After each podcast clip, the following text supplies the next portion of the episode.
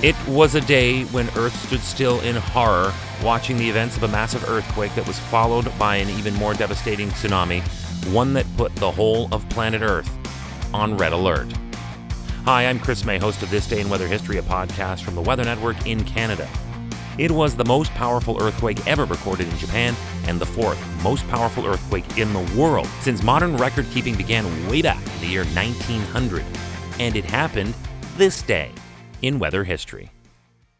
The historically significant force of raw power has been oftentimes referred to in Japan as the Great East Japan Earthquake, but it has also received plenty of press as the two thousand eleven Tohoku earthquake, the Great Sendai earthquake, and the Great Earthquake of March eleventh.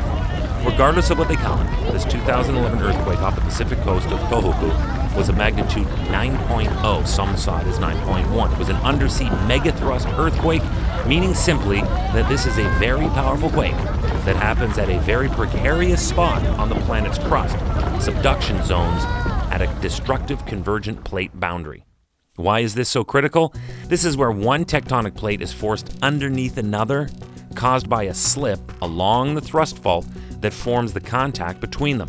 Then, the one that jumps up and over the top forces the ocean to move ahead.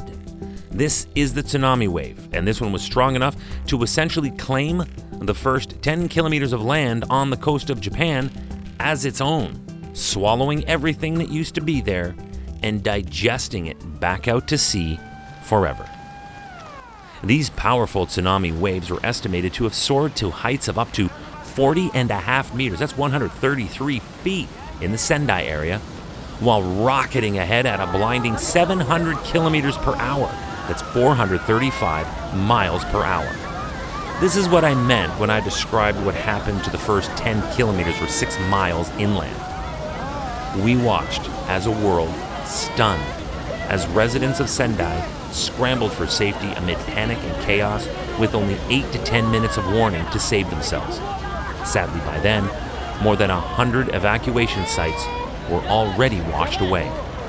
The tsunami moved in, over, and through the Japanese mainland. Along its sweep, it killed an astounding over fifteen thousand people. Most who died had drowned when the ocean moved in like a multi-story wall of water. But because of the force of this devastation, it threw and tossed and thrashed and then sucked out to sea everything from land. That included cars, trains, buses, trucks, homes, small buildings, everything. As a result, many died of being bashed around and pulverized in this mass. By two thousand fifteen, there were close to a quarter of a million people still living away from their original home.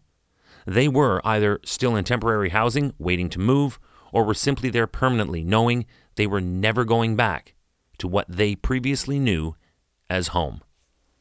Remember that this day in weather history can be enjoyed a number of ways. Right now, for instance, you're listening to the full version of today's story on your favorite podcast provider. But there's also the daily podcast video short. They're shot right here in my podcast recording studio, so you get that perspective.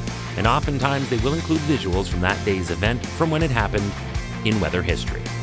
So after listening to the full story, go check out the podcast video short on television or online at theweathernetwork.com forward slash weather history. Now, off the top, I mentioned that this had long-lasting effects on the planet itself, and I'm going to explain.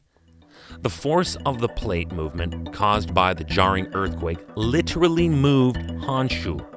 That's the main island of Japan. And it moved it two and a half meters, eight feet, to the east.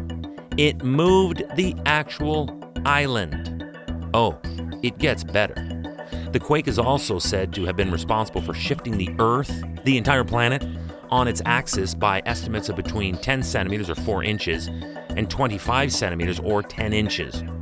So now we get a real-life perspective of how we on this planet think we are mighty, but we are really actually nothing compared to the power of this planet or really anything naturally occurring in our universe. When we read stories of moving continents of billions of years ago, we actually witnessed it this day in weather history in twenty eleven. I'm not done. This earthquake also caused such an abrupt tectonic adjustment that it increased the Earth's rotational speed by one point eight units per day. The tsunami caused massive and major nuclear accidents. I am referring to the level seven meltdowns at three reactors in the Fukushima Daiichi Nuclear Power Plant complex. Oh yes, massive populations live there too.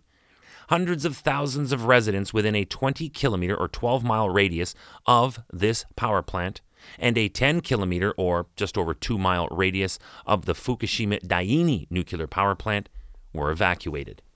The World Bank estimated the economic cost was two hundred thirty-five billion dollars, over a quarter of a trillion dollars, making it the costliest natural disaster in history, and one that ecologically we will likely continue to pay for long after anyone listening to this podcast right now even remembers the events of this day in weather history. Tomorrow is March twelfth, and I'm going to tell you a story about a windstorm in Vancouver that hit back in twenty twelve that was so strong it knocked out the power to a huge percentage of the province's coastal and island population and also made one ten-year-old boy a gaming legend. That's tomorrow on This Day in Weather History with me, your host, Chris May.